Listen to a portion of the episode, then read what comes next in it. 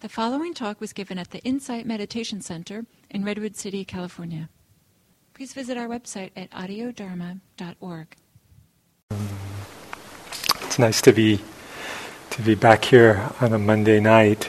I was uh, I was thinking that um, one of the reasons that I I don't often teach on a Monday night here is that it's sort of past my bedtime.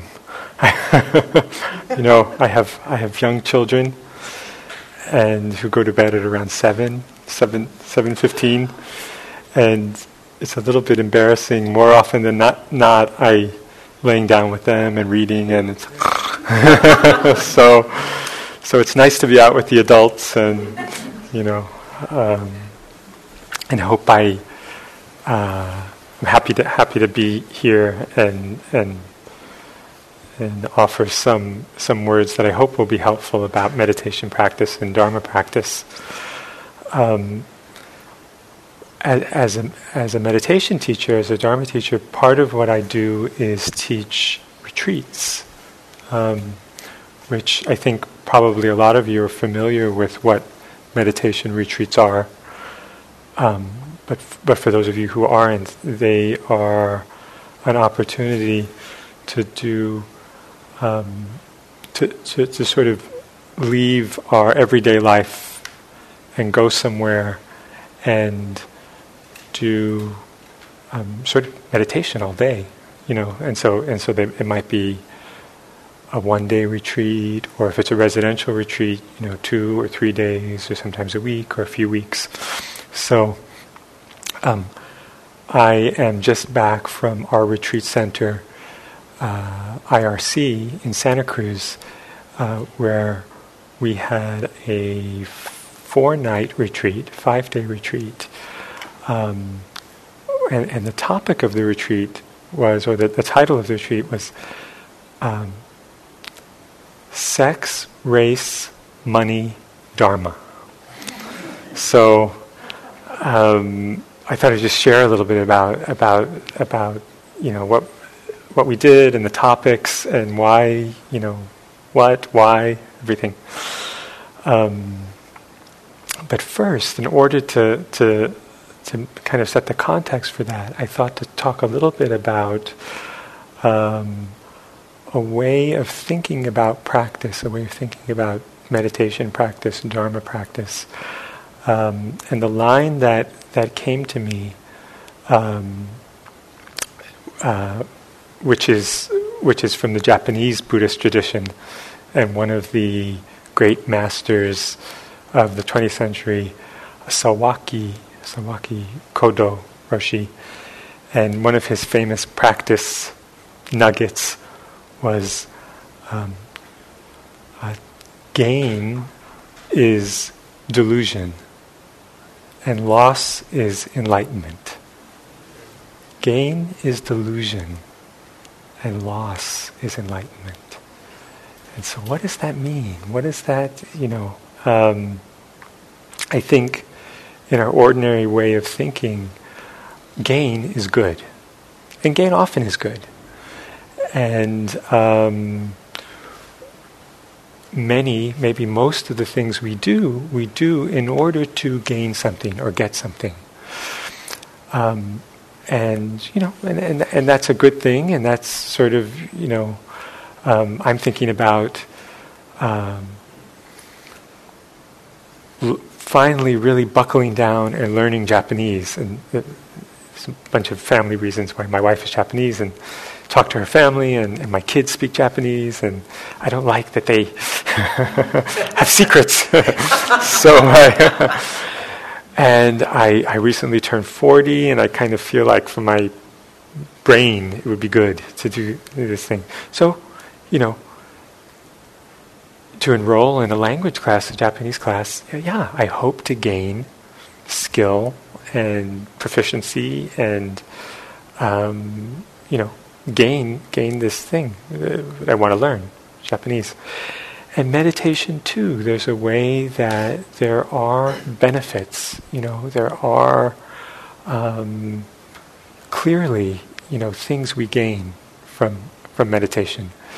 Um, maybe maybe we're looking for some uh, calmness, more to be more calm, to, um, more settled system, calm mind, calm heart. It's a beautiful thing, and it's you know one of the great benefits of meditation.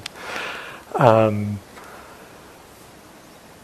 and those benefits notwithstanding, I think this idea gain is delusion and loss is enlightenment is speaking to maybe the um, I don't know if it's correct to say the deeper meaning of meditation, but that it's actually not so much about gaining something or learning something or um, getting some kind of particular benefit in the world, but but maybe more so about letting go, you know, about um,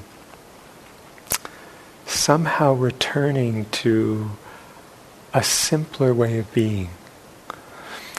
Um, letting go, giving back, relinquishing. This is kind of the feeling of meditation. That um, so much so that maybe we could say that to practice meditation wholeheartedly um,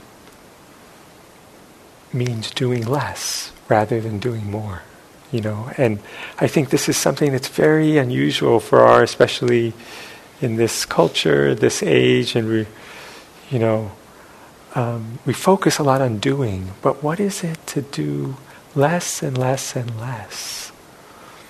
And something about that simplicity is getting very close to the true meaning of meditation. Um, So when I was reflecting on this up in San Francisco, it was raining. It sounds like maybe it's raining now. I'm not sure. Um, this is a this is a poem called the the sound sound of raindrops. Without extra mind that grasps them, the jewel-like raindrops dripping from the eaves are myself. Without extra mind, without extra mind that grasps them. The jewel like raindrops dripping from the eaves are myself. Um,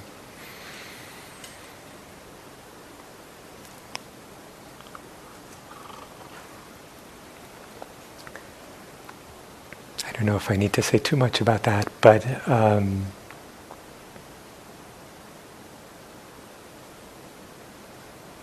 the movement of meditation maybe is to um,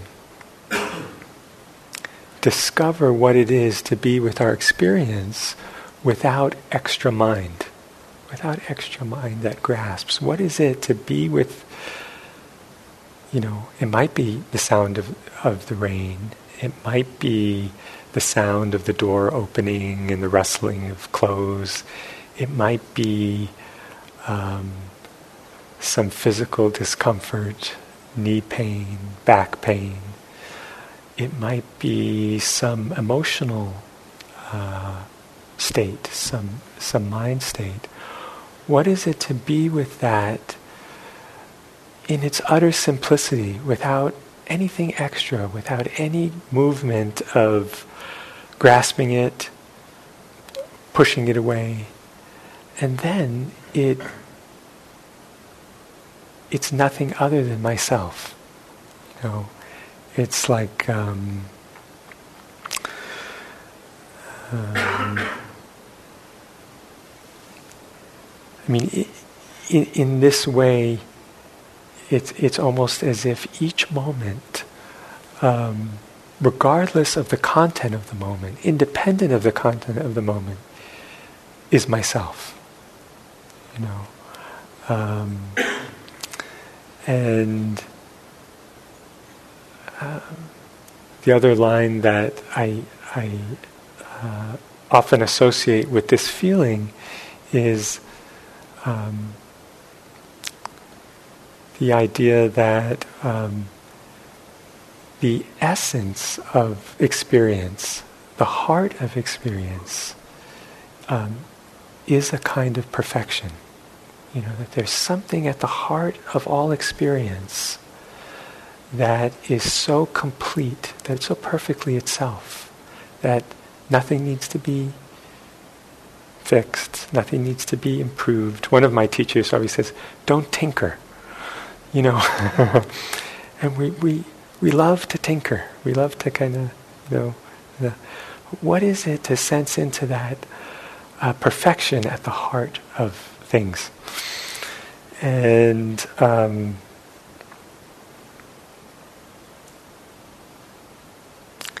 I think this doesn't necessarily have to be anything particularly special, particularly mystical.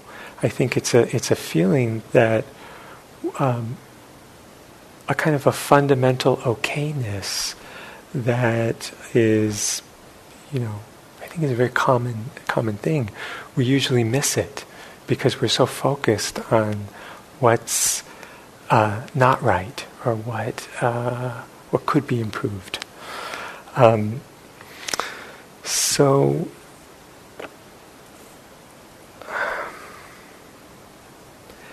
and then so if we if we if we sort of in a way in, in meditation adopt this attitude of sort of contentment, you know, this feeling of things are okay, thing, you know, good enough, you know, content, then we can um, begin to notice all the ways that actually, you know what, things aren't okay, you know, and um, you know we begin to notice the places of clinging. We begin to notice the places of resistance. Um, and, and this is very, very helpful.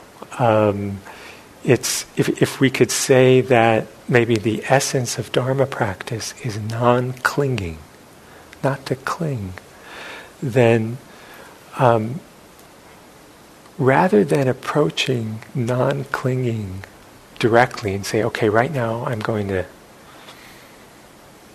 not cling. okay, keep not clinging, keeping not clinging. You know, it's actually much more helpful to um, become sensitive and interested and curious in all the ways that I do cling, and all the ways that I do somehow resist what's happening, all the ways that, um, and, and, and, the classic um, markers of that resistance are fear and anger. You know, so especially when fear and anger arise, these this is where we practice. This is where we put our cushion down and get really interested. And without judgment, without anything, just to get curious. What's happening? What is this about? What is, you know, could this uh, sense of struggle be a sign that something is not being accepted, something is not being open to? Um, and um, and so part of the movement in practice is developing the ability or the capacity to sit still with what is difficult. You know, um, Joko Beck, who is a, a great Zen teacher, um, who since passed away, but she was uh, from the Zen Center of San Diego, she talked about this uh, picture of practice as building a bigger container. You know, so um, the container is our body when we sit, but more than our body, the container is our practice. And so the Buddha said, if if you um, put a little bit of dye in a in a glass in a cup. You know, very quickly that dye colors the water, right? Turns the water red. If the dye is red. If you put the same same exact drop of dye in the ocean, you know, bigger container, right? Much bigger container. And so it totally changes. It's the same thing, but the context the, the spaciousness, the container is so different. So maybe one picture of practice is we are building, um, allowing the container of our heart, the container of our mind to grow, to expand, to be able to be with um, more and more the capacity to be with what we couldn't be with before, what we would distract ourselves, we would, uh, you know, ignore it, turn it, you know, uh, uh, just not be able to tolerate it. But, but through practice, through this very simple um, willingness to be still with what arises, we're, we're, we're developing this capacity to be with, you know, anything, everything. Um, and and what we us might discover is how freeing that that can be, how empowering that is to realize that whatever arises in in our experience, in our heart, we don't need to be afraid of it. We can we can be with it, we can hold it, we can meet it with uh, kindness, we can meet it with awareness. And, and this sense that mindfulness practice, awareness, somehow blesses what it is aware of. Somehow there's some, some magic, tr- some transformation that just in that um, willingness to be present for ourselves, to be, to be present with our experience. Um, so that's that's a little bit of the context that um, I didn't mean to go on so long, but that's a little bit of the context for the for these topics. And um, the other thing that I just wanted to say again about this way of understanding practice is that um, the idea is that what happens on our cushion um, doesn't stay. You know, it's you know that thing what happens in Vegas stays in Vegas. what happens on the cushion shouldn't just stay on the cushion. We hope it doesn't just stay on the cushion. And the idea is the peace, the understanding, the insight um, s- infuses all these other areas of our life. And so that's the that's the rationale behind um, bringing in these topics of money, uh, sex and sexuality, and race as as as as big areas of our life, big parts of our life, which often aren't talked about so much, and especially in spiritual communities. Um, not only are they aspects of our of our life and our humanity, but for, for many of us, they're areas of a lot of suffering, a lot of unexamined, um, uh, our relationship to, to money, our relationship to sex, relationship to race, um, is often not so talked about and not so examined. So the idea for this meditation retreat was to have a safe place where um, we could explore these ideas and um, and actually put words to um, topics that are sometimes taboo. Um, one of the things I was remembering was that um, when I when I when I used to work at a at a at a tech company, my boss had a spreadsheet on his um, you know on his computer desktop and the spreadsheet was was the title of the document was "Who makes what," and so apparently, I guess HR, human resources, had sent by mistake sent him a spreadsheet of what everyone in the company makes.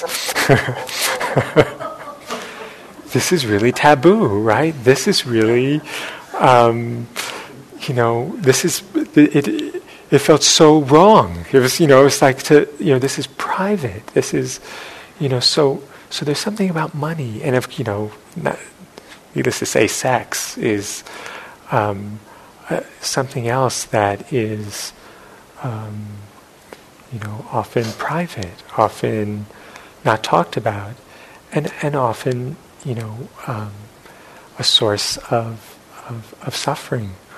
One of the um, one of the themes that I, I noticed that was running through all of these sex, money, race, is something about the suffering of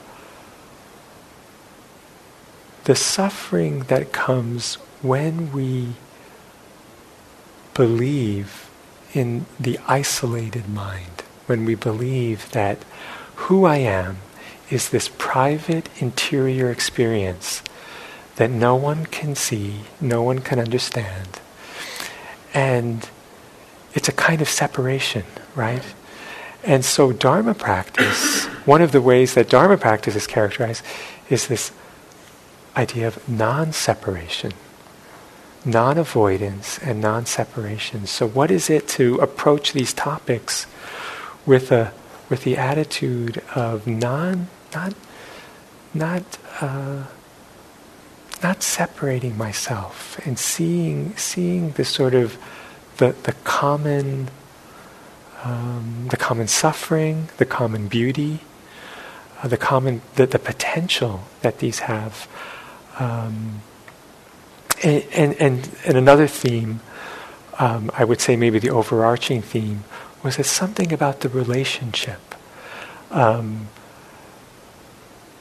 that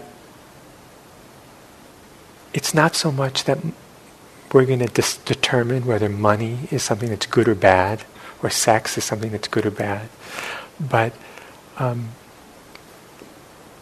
it, is it possible to come into a relationship with money that is wise, that is healthy, that's beneficial for others? Is it possible to come into a relationship with sex and sexuality that is um, not not merely something that is sort of tolerated in the tradition because we're not monks or nuns and okay, you know, but is there something that's sacred, something that's beautiful? Um, in the same way with race, what is it to honor our our our differences and find strength in our differences and beauty in our differences? Um, so, um, I mean, there's a lot to say about each of these topics. Um,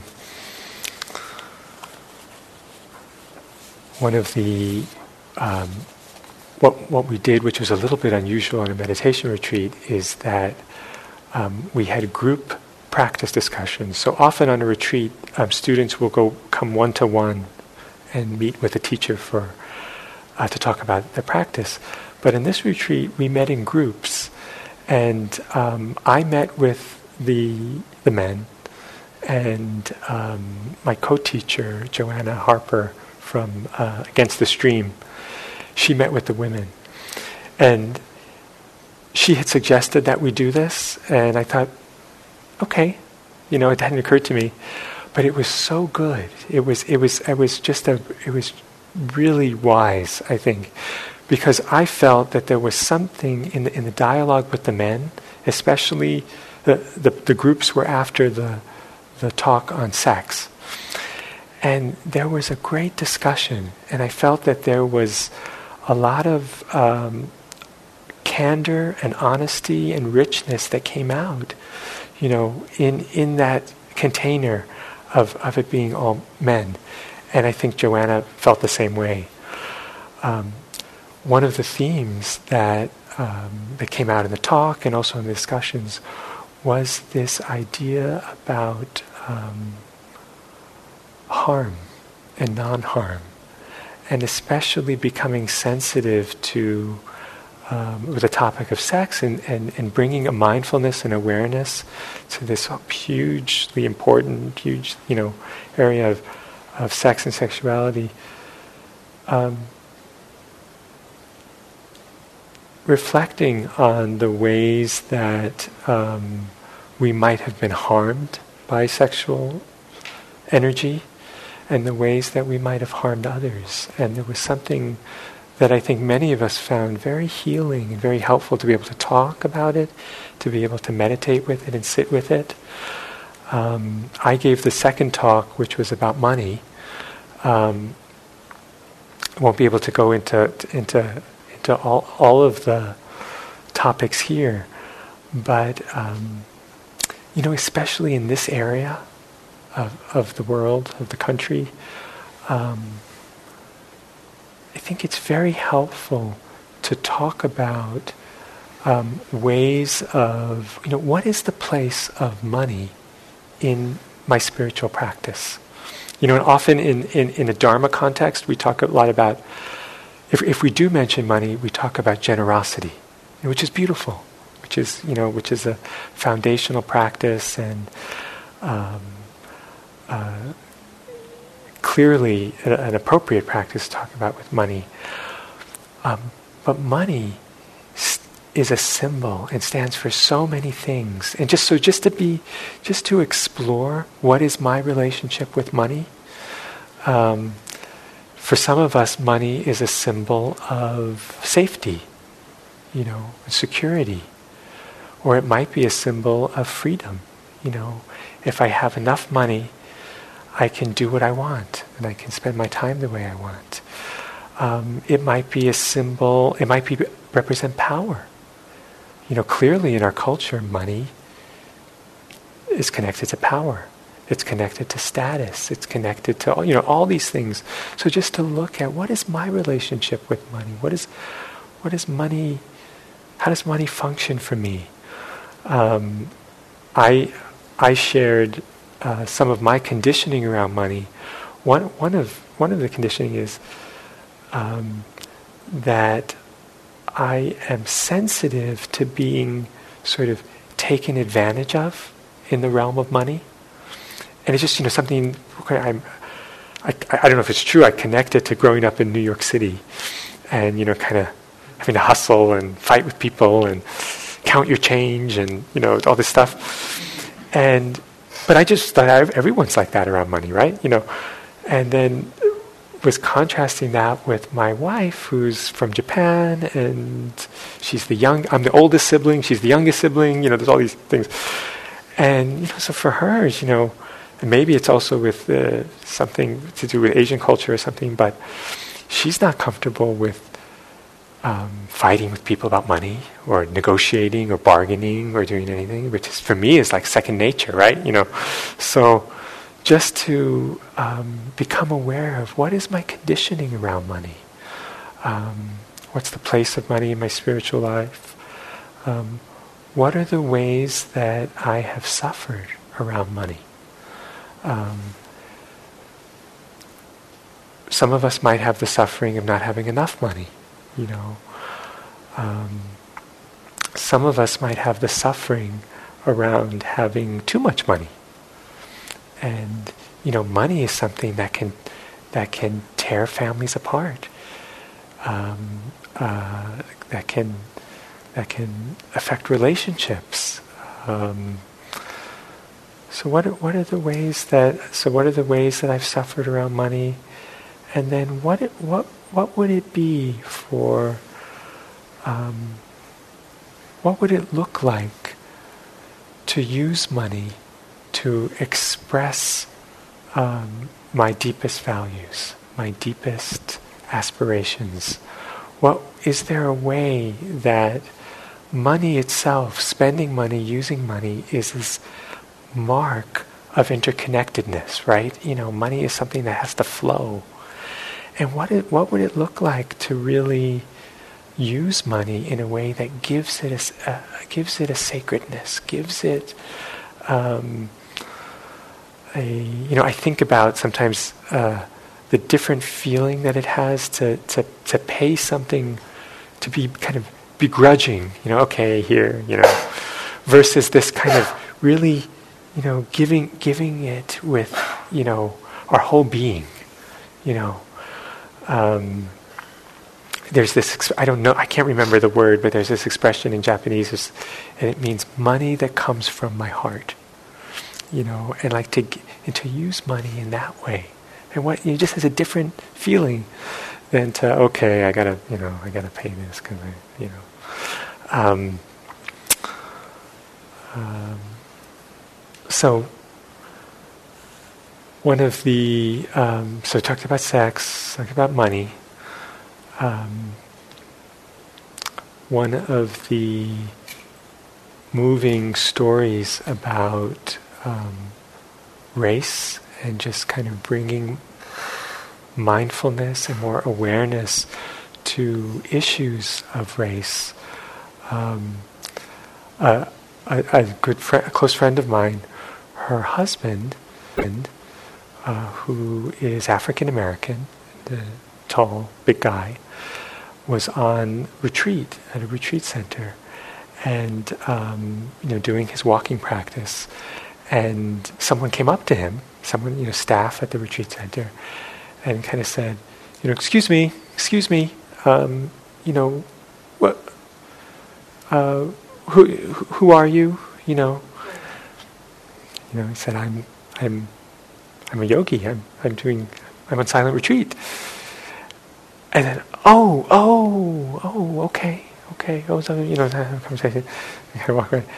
And then, you know, to his credit, I think not with, not with, uh, you know, um, a lot of emotion, but he said, "Excuse me," you know, and and the person turned around. He said, and he said, "Did you just profile me?" You know, the person's and this is, you know, and just sense into the pain of that, and um, you know, and this is at a this is at a Dharma center. This is not, you know, um, and so, and I have no doubt that the person who who stopped this meditator, this yogi, is a good person.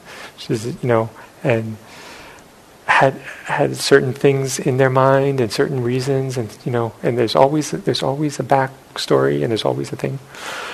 Um, but just to kind of sense into the pain of that, you know, and I think for um, many of us in the Western Dharma scene, there is an awakening going on now to how to, um, yeah, how to include the, the, the societal suffering that comes with racism, how to include this, the suffering that many of us bring into the practice in our own backgrounds to do with this. Um, so on this retreat, what we did in the middle of the talk on race is we all went downstairs to, if you know where IRC is, there's a meditation hall on the second floor. And then there's a big community room, big open space like this. We all went downstairs to the lobby, and there were two rings of chairs set up. So an inner ring with chairs facing out, and then an outer ring with the chairs facing in. And we asked everyone to silently fill in these chairs. So everyone sat down and closed their eyes. Everybody closed their eyes. And then um, we asked everyone to open their eyes and just take in the person who is sitting across from you. You have to take in that person. It was about 10 seconds. And then close your eyes. And then every, and then the people in the outer ring moved one seat to the right. Open their eyes again and take in the person. You know?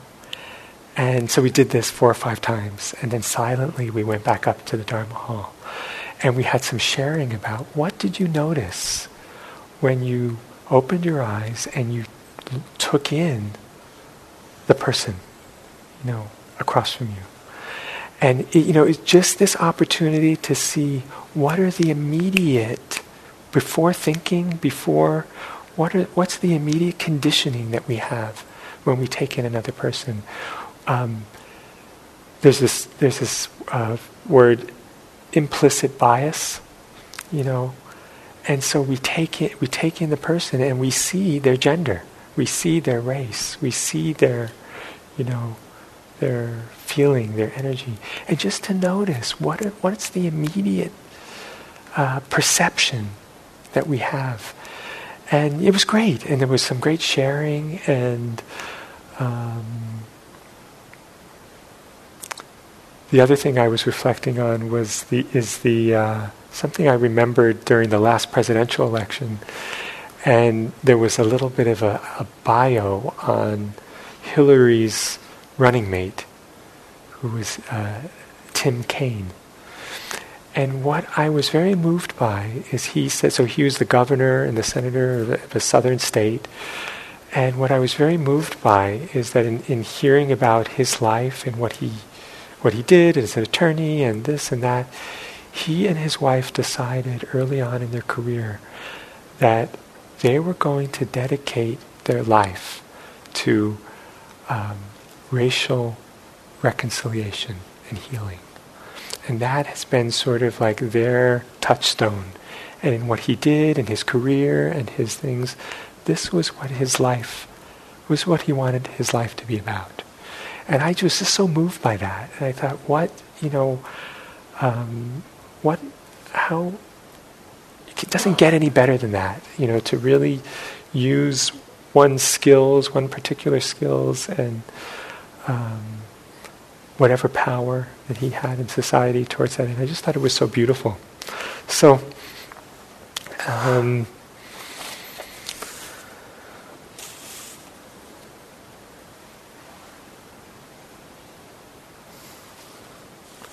so to let you know, so to let our container of practice grow and widen, and to be able to include, you know, even these areas which can often be confusing, can often be difficult sex and sexuality, race, money um, that there's tremendous value in bringing mindfulness to them.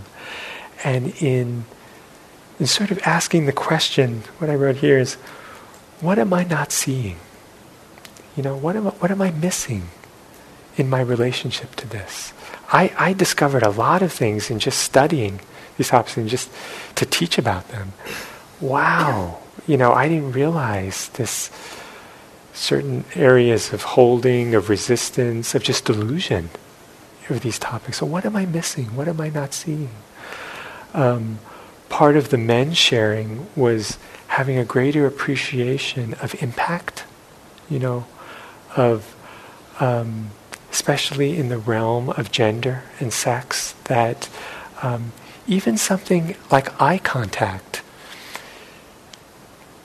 can be uh, can have a strong impact on someone. And I mean, this is a little bit in the context of a meditation retreat, where the request is not to make eye contact with others, and then to and just to and just to feel, wow, um, what's the impact as a man to look in a certain way, and and you know, just just to just becoming sensitive about these things. Um,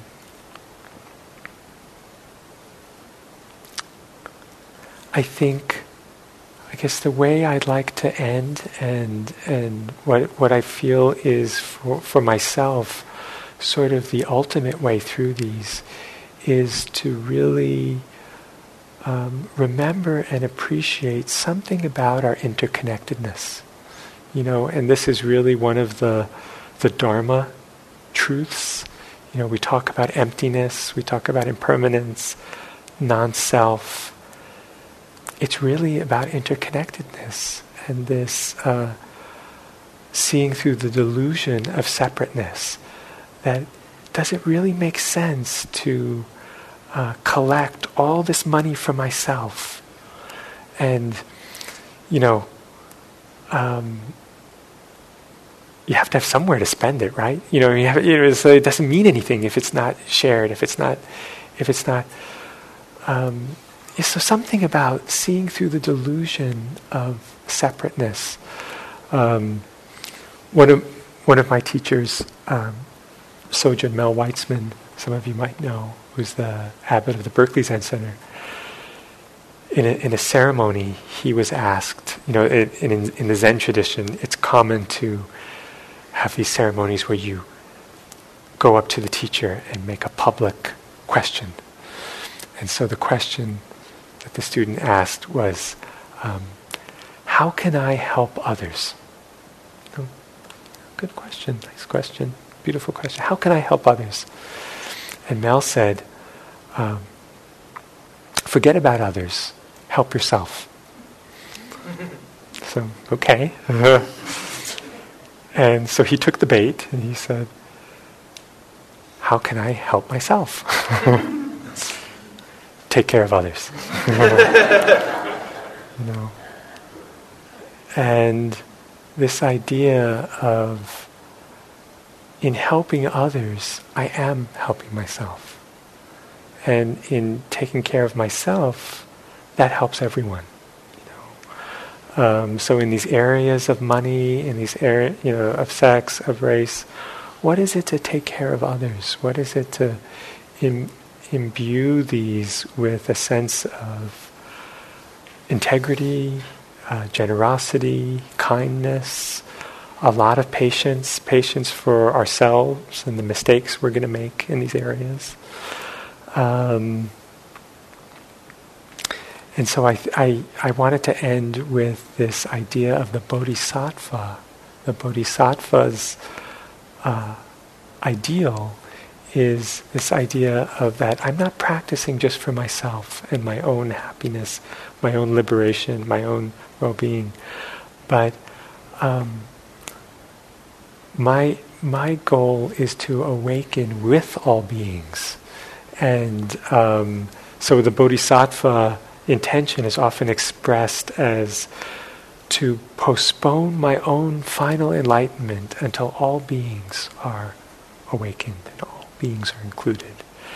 And um, there is a, a, nice poem, of course, expression of this by uh, Dogen, who was uh, one of the one of the great uh, figures in in Japanese Buddhist history.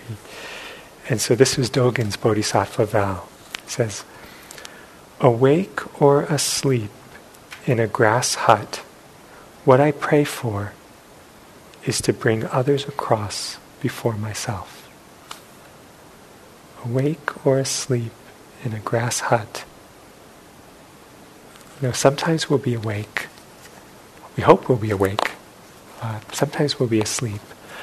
But something about this intention doesn't depend so much on whether am I awake, whether am I deluded or not. Awake or asleep in a grass hut, what I pray for is to bring others across before myself.